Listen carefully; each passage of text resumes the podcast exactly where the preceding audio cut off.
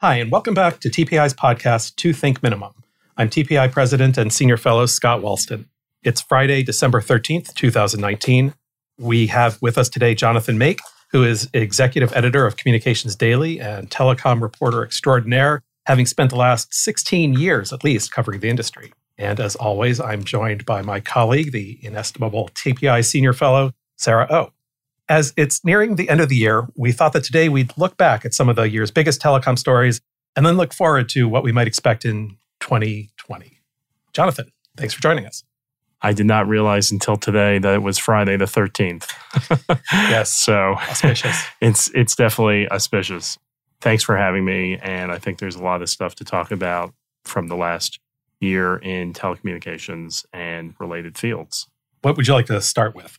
Well, I was hoping we could start by talking about Julie Knapp. He's retiring in a couple weeks from the FCC, which is just next door.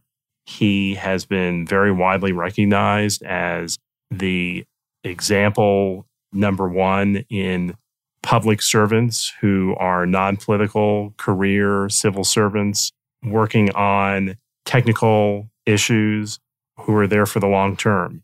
Not only is it, I'm sure, a loss to the FCC with all of his technical and policy expertise, but it also kind of highlights the whole unsung army of some people call them bureaucrats here in Washington that are doing the daily work. And the recognition that he has received in the last couple weeks since announcing his retirement has been extraordinary. And I would compare it to when the chairman of a major agency leaves or comes. It's been that extensive. And I think that really speaks volumes to perhaps the time we're in that is a bit partisan and where some of the people in these positions might tend to be at times more political. And also to the brain drain that just this and next month the FCC will experience. Final point there were easily a dozen, maybe closer to 20 people whose retirements were announced at the FCC meeting just next door just yesterday. I would think their average tenure was 30 years. So that's hundreds of years of bureau and office staffers from all realms of policymaking and technical support, the people who show you how to submit your filings, the people who probably help run the auctions, run the media bureau. All of these people are retiring. That's significant. Could you describe a little bit more about the impact that Julius Knapp has had?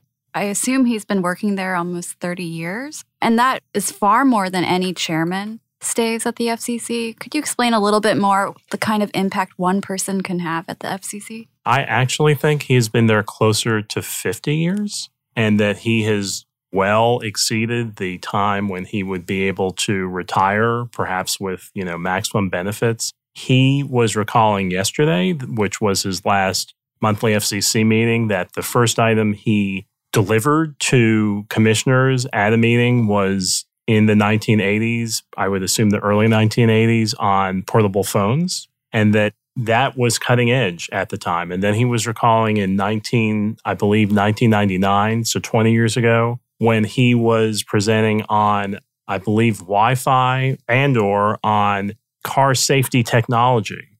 Now, in fact, the item or items that he was discussing yesterday have to do with using new swaths or swaths of spectrum that have not been very extensively commercially used, some of which have federal users, perhaps military, all sorts of uses, and trying to free these up sometimes for licensed spectrum where the FCC might auction it, as we've seen, for billions or tens of billions of dollars, or in other cases, will make available certain parts of it on a sharing basis with other users, or we'll use it for things like Wi Fi. And this kind of brought full circle how we've seen the flourishing just in this last 20 years of Wi Fi. So it's probably more about just a couple things he's done, but he is very well known within technical circles, certainly throughout the country and, and probably throughout other countries with systems like ours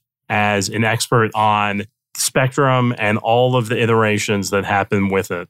Again, he's just one person. You've given us a great segue into some more of the actual substance that the FCC has done this year. But I want to derail that to, to continue talking about Julie Good. for a second, because he was, he, like you said, he was really amazing. And everybody respected him regardless of political party. Every chairperson knew his opinion was unbiased and rigorous. And like you said, he is representative of a group of people there who take their jobs very seriously, but might often just be sort of dismissed as bureaucrats. But a lot of people there, they're smart, they're committed to what they do, and they take a lot of abuse. Lots of people criticize, for example, the broadband statistics. Rightfully. I mean, there are problems with it, and it needs to you know, they need to continuously update them. But the people who work on those statistics work really hard on them. And they go back and try to make sure that the companies report them. And any of the issues that we talk about with those data, the people who work on the, the data at the FCC know those issues too. And they know them better than we do and would you know always want to see things get better. So I think it's a good reminder that these are committed people who work hard on these issues and we shouldn't take them for granted. And maybe we can actually just talk for a minute about one of these substantive policy issues broadband mapping Mhm. and also the mapping of the digital economy. The latter involves many government agencies, and we heard about this at the last TPI annual event. There were representatives, or at least researchers, with expertise in the Federal Reserve, the Commerce Department, Department of Labor, the FCC, of course, gets involved. I believe NTIA, which is part of commerce, various parts of commerce, the Census Bureau. And one thing we heard there, again, is about the challenges, even with all of these different experts involved, often non political, often long-time career government employees, in figuring out what are the economic impacts of the tech economy or of certain elements of it, let alone things like measuring the value of privacy, which we see a lot of researchers doing, and just bring it back to the FCC. One thing that has been a theme throughout this year would be broadband mapping. And when you mentioned broadband statistics, that kind of brought that up. That has been so challenging, seemingly, for a wide array of stakeholders that also include academics, a lot of state officials. We have to remember that every single state has its own mini FCC. Many of those individual regulatory commissions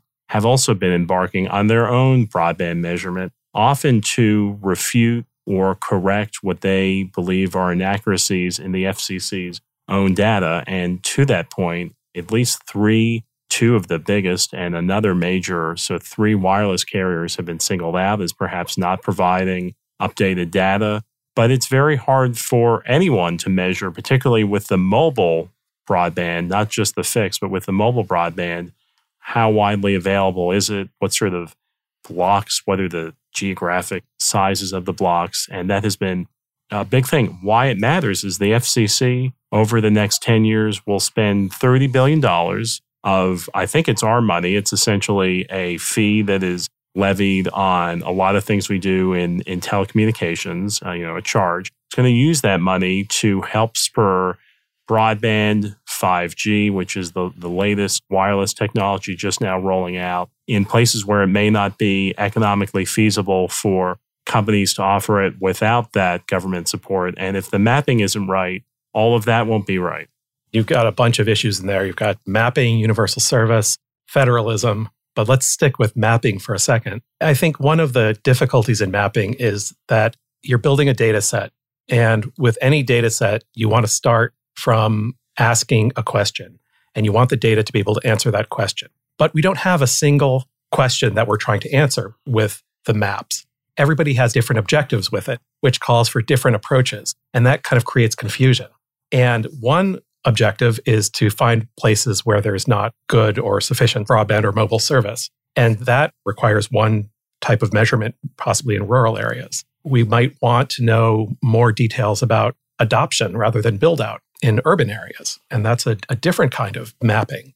And it's hard to do all of those things. We hear complaints, for example, that even the census block is not small enough because of the fairly large number of households in there. But it depends what you want to do again.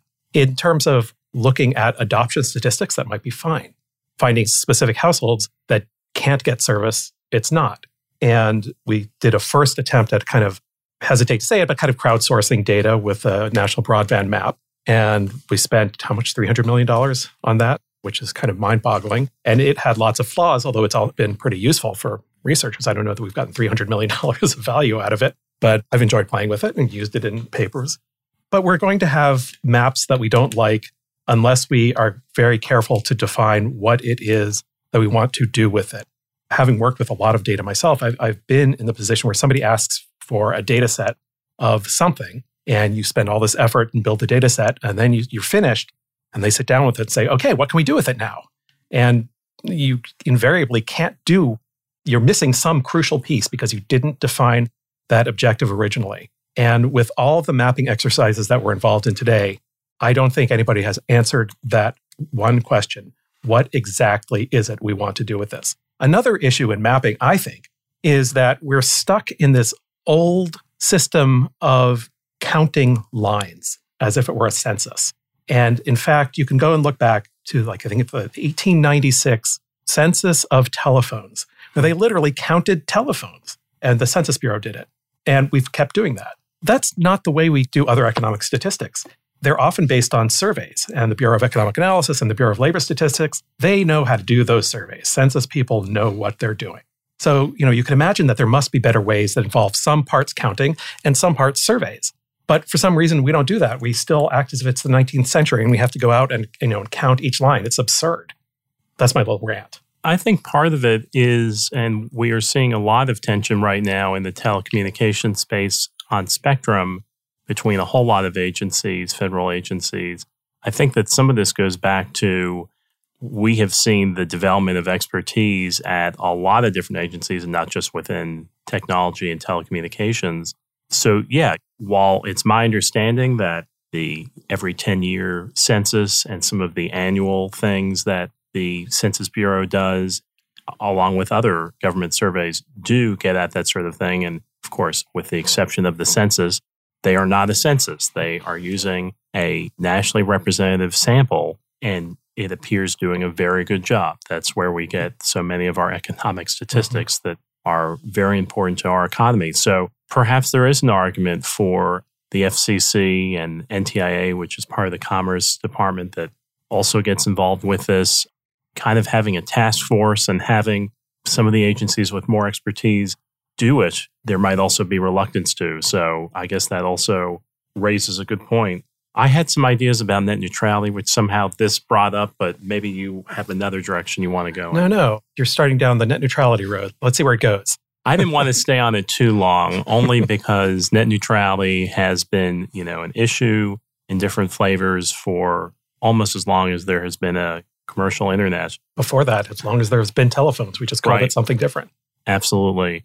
What is interesting, I think, is with the focus we're seeing right now on privacy, which has to do with the newer companies in this space, the so called edge players, the tech providers, the platforms, there is somewhat of a hook between the sort of the privacy rules, or at least congressional oversight that we might see on these newer players and on net neutrality because you are seeing the incumbents, the ISPs, the Comcast and AT&Ts and their trade associations saying that what we really want to have are platform neutral rules where all platforms and incumbent facilities based providers have a level playing field. So to me, that's going to be one of the next areas of focus, which is so much bigger than just the current net neutrality rules that, in fact, just today, a number of players in the space have filed requests to the local federal appeals court asking the entire court to reconsider or rehear the case that upheld some, but not all, of the current net neutrality deregulatory rules. Seeing how that plays out, particularly perhaps after the congressional and presidential elections, particularly if there is a change in control of either chambers of Congress or in the administration, I think that has a lot of staying power as an issue. And you have been hearing the incumbents talk about this. And I think that talk is going to get louder and louder. And then we'll have to narrow this down. But then bringing in states and preemption, we have certainly been seeing a number of states consider and some enact, and indeed some then go through the complicated rulemaking process once there's a law on the books regarding privacy and net neutrality. And one reason we're seeing that, I think that all sides of these different issues, and they're not just two sides, there's often many, agree is that in some cases we don't have federal rules. In other cases, the federal rules may not apply to all different players equally. And or the federal rules tend to change. So before we move yeah. on too too much to preemption, let's go back to net neutrality and, and privacy. Is it that those are necessarily two sides of a similar coin? Or is net neutrality something more likely to be brought up in the context of debates about bias? And is that part of privacy also? So, with the idea of a neutral platform, might be something that people who think that the platform is biased against them would want, if one could define what that would be. But I'm not exactly sure how it applies to the privacy debate necessarily. One understanding could be that net neutrality in some ways boils down to prices. Mm-hmm. And that if you have certain ways of applying net neutrality, the government has the ability to regulate or set or otherwise have a say in prices for internet service. With privacy, as we're seeing more and more of, there might be a cost that may not be a monetary cost to consumers to use all of the absolutely amazing platforms that are out there, and there's more and more, particularly the bigger ones. And we've seen some research that at least indicates to me that as over time there are the network effects to the biggest platforms here, and they are getting more sticky, more users. Therefore, it's almost like the cost to use it kind of goes up, and they may be using more of your data or more of your data in more ways or in more areas. It might not just be when you're using that platform. So I guess that's not a great answer to your question about those two, but that does go, and you both, Sarah and Scott, are the economists. That goes right there to the economics of it. And even though they may not be clear, at least to me or even to us, that seems to be part of what's driving the scrutiny. Well, I, I think definitely they're both part of these non market attributes of the internet that have value, but they're not traded in a market, so we don't know what the numbers are. Although, if you wait just a couple weeks, we have a paper on privacy coming out where we'll put some numbers on this, at least on the privacy side. That'll be great. So let's go back to the DC circuit and net neutrality. What are the implications of these new events? The implications to me are on the couple areas where the local federal court of appeals said to the FCC, you didn't do a good enough job. And we're not foreclosing you from acting in certain ways, but we are requiring you to go back, perhaps come up with a better rationale. For the main thing that we kind of just discussed, which is the whole price element here, the court upheld that, meaning it upheld the fact that right now the FCC doesn't have that authority to say to ISPs, your prices are too high, we're going to start a proceeding on that. There, of course, are a lot of players that would like to see that challenged. I don't know that that's going to change. There are three areas, to my understanding, where the court said the FCC has to go back, and they're esoteric and interesting at the same time. One is public safety, another is lifeline, and the third is state preemption. It is not very clear how the FCC will get to where it will end up getting, which having no inside information, I would presume would be similar to where they did go, which is to say that on public safety, there is not a justification there where you need to have these price regulation allowing net neutrality rules. And the issues that have come up is commercial providers that have contracts with firefighters, uh, police departments, fire departments, etc. They might sometimes accidentally perhaps not according to policy, throttle or affect the bandwidth, telecommunications, spectrum needs, etc., of these first responders in a way that could hurt public safety. It seems when these events have happened, there has been a, if you will, a market correction, and the companies have said, yeah, we didn't mean to do this. We, we will try not to do this going forward. Are, are, there more than just, I mean, there was the famous Verizon firefighting incident. Have there been other incidents?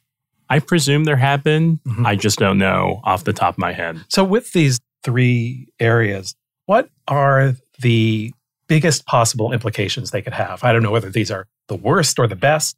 I'm not sure what they would mean, but what are the kind of decisions or outcomes that would have big impacts on either the way the FCC operates or the way firms have to operate in response? I'm not sure. Obviously, the cooler answer is all these things will have big impacts. I'm not sure there will be uh-huh. big impacts. We talked about public safety. Likely there'll be the status quo, which is the market will take care of itself. On state preemption, that could be very big if the FCC changes what it does, and it doesn't seem like it will. The FCC is saying that even though we don't have the ability to regulate prices or get involved in that, we do have the ability to say that states, not just states, we're seeing big cities do it. They have all sorts of different net neutrality rules and laws, and that those that are preempted by the national deregulatory approach here, those could be overturned. Basically, the court is saying you kind of have to go back, my understanding, do your homework. The other one is very narrow, but it's very important to a slice of people, the poor, who are getting up to approximately $10 a month. Actually, they're not getting it. The companies are getting it to provide people who are poor right, with Carlos services. gets most of it. TracFone is a major recipient of this money.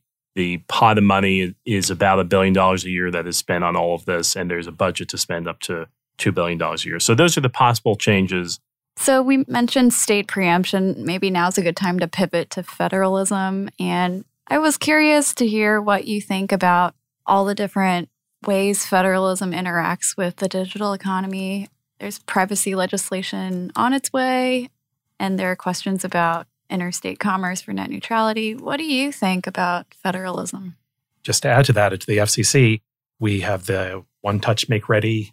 So those all are, are also all about preempting states. We should talk about one touch make ready. It and things that have to do with pole attachments. And please, audience, don't go to sleep. Hang with me for a minute. Have been huge themes at some of the local and state conferences I've been to this year. One touch make ready and pole attachment rules are basically saying that the incumbents are often utility companies that own tens of thousands of utility poles and they're renting that out in other space to your local ISP, to your wireless company to do things like 5G and faster broadband at home. That their rights might be limited to, there's a couple things.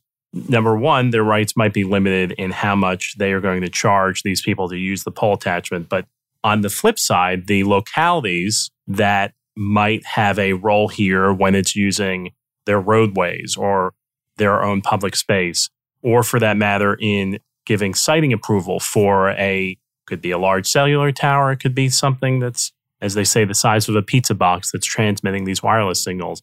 That those localities also, so utilities can be limited in some ways, and the localities can be limited in what they can charge for permission, basically what they can charge to file an application, how long they can take to consider it, all these things. And so I guess really the latter part of the kind of one touch make ready and also the use of the public rights of way by private companies. There have been some moves by the FCC to make it easier for industry to do what it wants to get you the services you want. And that's very, very controversial among basically every major municipality and some of the smaller ones. Have there been real effects of One Touch Make Ready yet, or is it too early? It seems like in places where it's working, I think One Touch Make Ready is more on the pole attachment side mm-hmm. than the municipality side. It seems like it is helping. There have been some different requests to perhaps even reduce or equalize some of the rates for the different kinds of attachers, which depends on what sort of company you are more. And those I think are in different processes.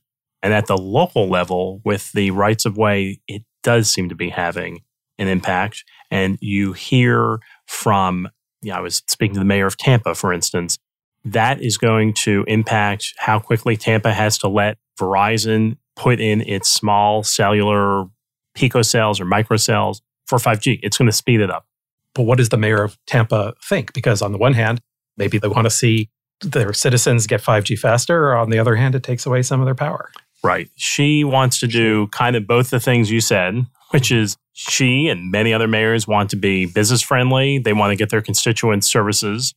They also want to do it in a way that comports with like their city council and the voters who are voting these people in. And they are a bit hamstrung. And so there have been various court proceedings. I believe there's a pending court case at a Circuit Court of Appeal in San Francisco, other lawsuits all of this is somewhat to be determined, but we are seeing some communities act more quickly and the companies that are doing the installation say, you know, that's going to help us get these products to you. Do you see any change in how municipalities are reacting to the law? Like, for example, they were opposed to it at the beginning because they only saw the power being taken away and now they see the benefits, or the opposite, that now that they've lost control, they see companies running roughshod over them, for example. Is it going one way or the other? They still just. I would say status quo on the policy side. Mhm.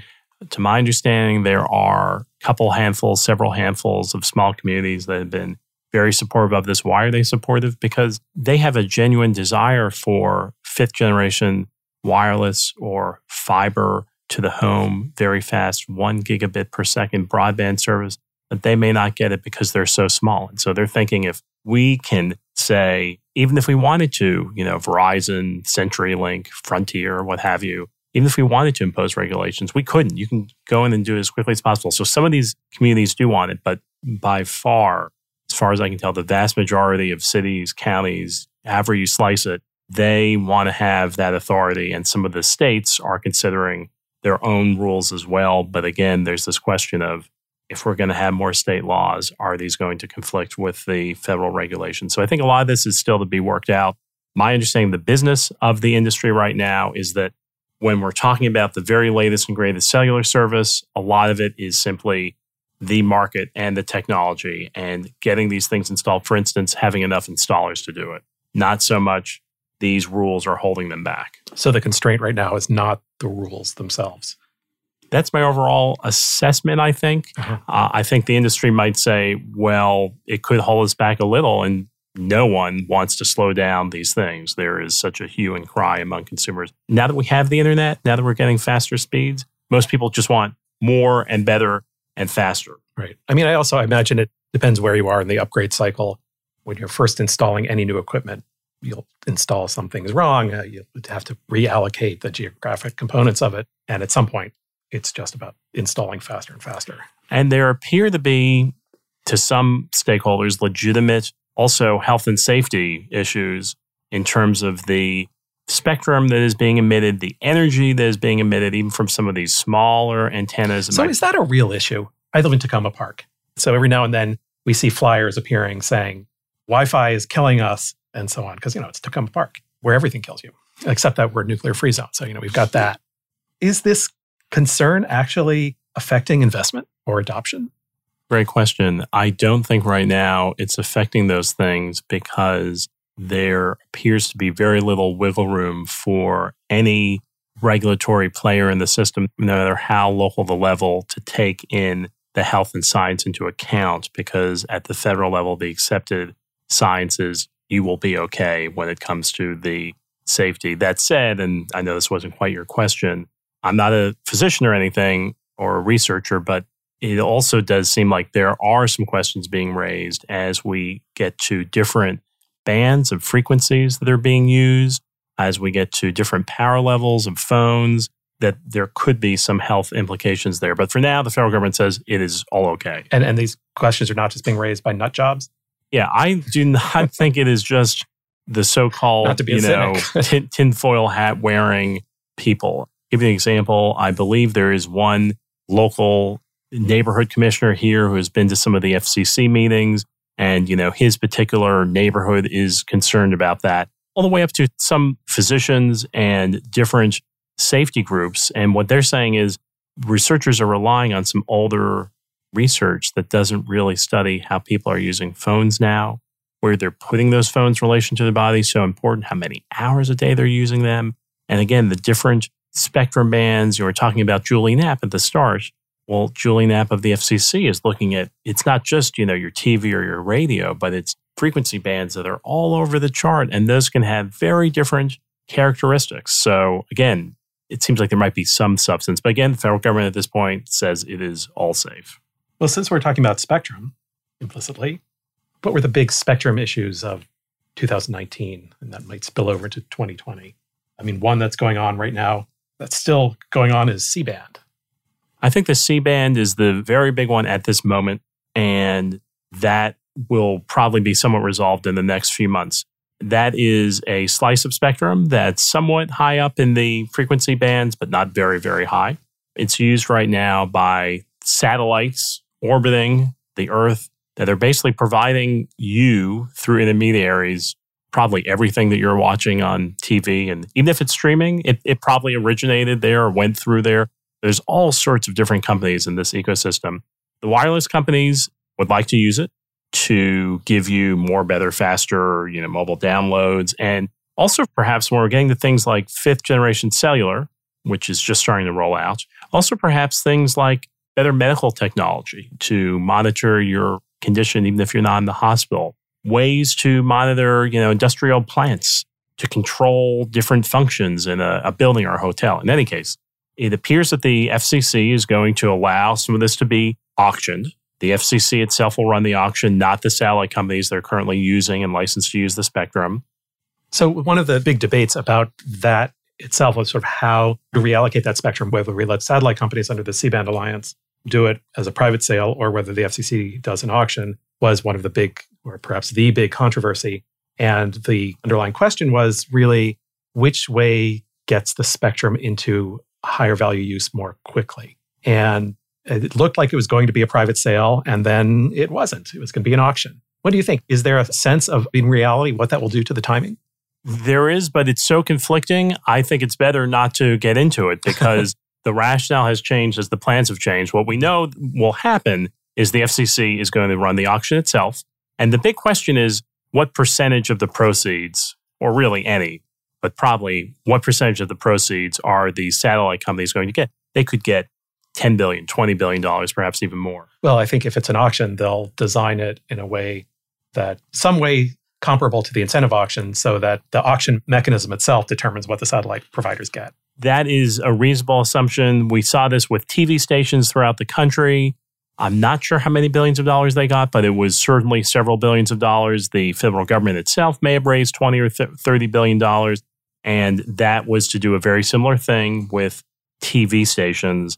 Interestingly, at this FCC meeting yesterday, one of the senators who has been very determined that the government run the auction, he was there for the whole meeting, which is unusual. And he yeah, they was, usually don't even stay for their own hearings. sometimes they don't. And, you know, even though they weren't talking about this particular slice of spectrum there, he had said he wanted to see the sausage being made and really wanted to let the FCC know that he is paying attention. There's different bills, one of which he might even hold up if it doesn't give the US Treasury enough money and if it might allow the satellite companies to get what, in his view, would be too high a cut of the proceeds. But we saw this successfully happen a few years ago with TV stations and the FCC. It probably didn't raise as much money as some people were thinking, but it is part of getting more spectrum available to what economists would say is probably more of a highest and best use in terms of consumers. Right. And, and in terms of how much revenue it raised, I, I think the expectations kind of got out of whack after the AWS3 auction. But, you know, if you go look back at predictions before that, it seemed like the auction actually did pretty well. So here's another question. Part of the proceeding that's going on now, there are three bands. There's the C band, there's 5.9, and there's 6 gigahertz. Somehow, somewhere before this process started, there was a decision by somebody in some group of people that C band would be licensed and auctioned in some way, and 5.9 and 6 would be unlicensed. Who made that decision and how? That's a great question. I couldn't tell you with any specificity. I assume it has to do with some different pieces of legislation. We've seen several that have been passed that amount to what the regulators can do with the spectrum and who's going to get them. That's a great thing. And just to shift gears and to pull back a minute, with the C band, we don't really have any intergovernment fighting. But with some of these other bands and others, we have plenty. So with 5.9 gigahertz, which the FCC yesterday just voted on, there is some controversy among, for instance, the Federal Department of Transportation. It doesn't. that's I think that's understating it. Some controversy. It does not want spectrum that previously was set aside for automobile safety, traffic safety, to be used for Wi-Fi, while the FCC is saying this hasn't really been used in the 20 years since it's been authorized. You know, we need to do something, and then moving on very quickly with the six gigahertz band, which is just above this 5.9 gigahertz. That has to do with utilities And I think a lot of others, I don't think it's just utilities. And so I believe we've had the Department of Energy perhaps get involved there. That again is taking what these utilities are using and saying you can use some of it for Wi Fi. This is kind of a new development. It used to be the case that, well, we know that the federal government holds huge swaths of spectrum, primarily DoD. And NTIA, under really almost every administration going back quite a while, NTIA has tried to find ways to extract some spectrum from the federal government, particularly DoD. Never had much success, even with executive orders issued by the president. And every president from every party has, you know, said the right things. And yet, for various reasons, DoD can just wait them out, wait for the next person to come in. Nothing ever happens. And that's been the way it is. And we have all just sort of we keep talking about it and keep hoping things and people try different things and so on. But now we have other agencies getting into this. So now DOT is involved and the DOE is involved. And we hear NOAA complaining about 5G spectrum. What is going on? Has the federal government completely lost control over how its agencies behave with respect to spectrum? And if so, why? Fortunately, I can say I don't think that that has happened, although I it could and we may just not be aware. That is a great question. And we've had change. We mentioned the NTIA, which is the part of the Commerce Department that's supposed to speak for most of the federal government when it comes to these sorts of issues. They don't have a leader right now. Their previous leader left because of some of this exact infighting. The speech he gave two days before he resigned is great. He talks about, he says, we can't have this sort of incoherent policy right. keep going forward. Of course, it seems like we actually can because we do. It's just not a good idea that we have it. I, I, think it's kind of what we've seen for a long time, if you will, out in the market of lobbying and ideas and whatnot, which is different users of different parts of spectrum have different values. And so part of the FCC's purpose is to make a decision about what will the highest and, and best value be. To mention DoD, there's also a swath of spectrum, I think a little bit lower down. It's also used by satellites. GPS uses it. And right there, the Pentagon has said, we don't want this company called Ligado that's been through several incarnations. We don't want them to be able to use this satellite spectrum for, again, wireless, might be 5G. It's a great question. Why are these different agencies advocating on their own? Partly, the FCC is supposed to, you know, be, or my understanding of it, is supposed to be lobbied by these different stakeholders, which can include other parts of the federal government. Certainly in the past, it tended to be that NTIA, which is more firmly part of the executive branch than the FCC, which is a quasi-independent executive branch, you know, regulatory agency, that NTIA would usually speak for kind of all of the federal government, and it would be the one point of contact with the FCC. Perhaps that's changed because we're seeing new and different uses of the spectrum, and even NTIA. There may not be one view that predominates in all of the federal government, and therefore you have these different things involved. That's yeah. really interesting. That it's not so much a change in the institutions or the or, or governance; it's the change in the technology that's made the previous institution or the previous type of governments less effective. Possibly, and I would mm-hmm. say that if anyone is trying to say, "Oh, this must be a Trump administration or President Trump or his appointees," I do not get that sense. Hmm. We started by talking about the kind of career people, the bureaucrats who have such expertise to my mind, these are different views on how the spectrum should be used, and it can be a ugly or sausage making process that kind of gets us there. And we even see this internationally as well. Whether we would have seen this degree of kind of difference or dichotomy in a different administration, that's hard to say, but we don't have any indications that, oh, this is because of this one. Do you think spectrum is becoming more valuable? Are the stakes higher now that we see the agencies speaking up? That's a great economics question about the value of spectrum over time in some aggregate way. I wrote about this a while ago. Um, the paper's a few years old now. But uh, yeah, I mean, the answer then was that the value of spectrum does not inexorably go up. It goes up, it goes down, it differs by band, just like any other input into a product, the product being wireless.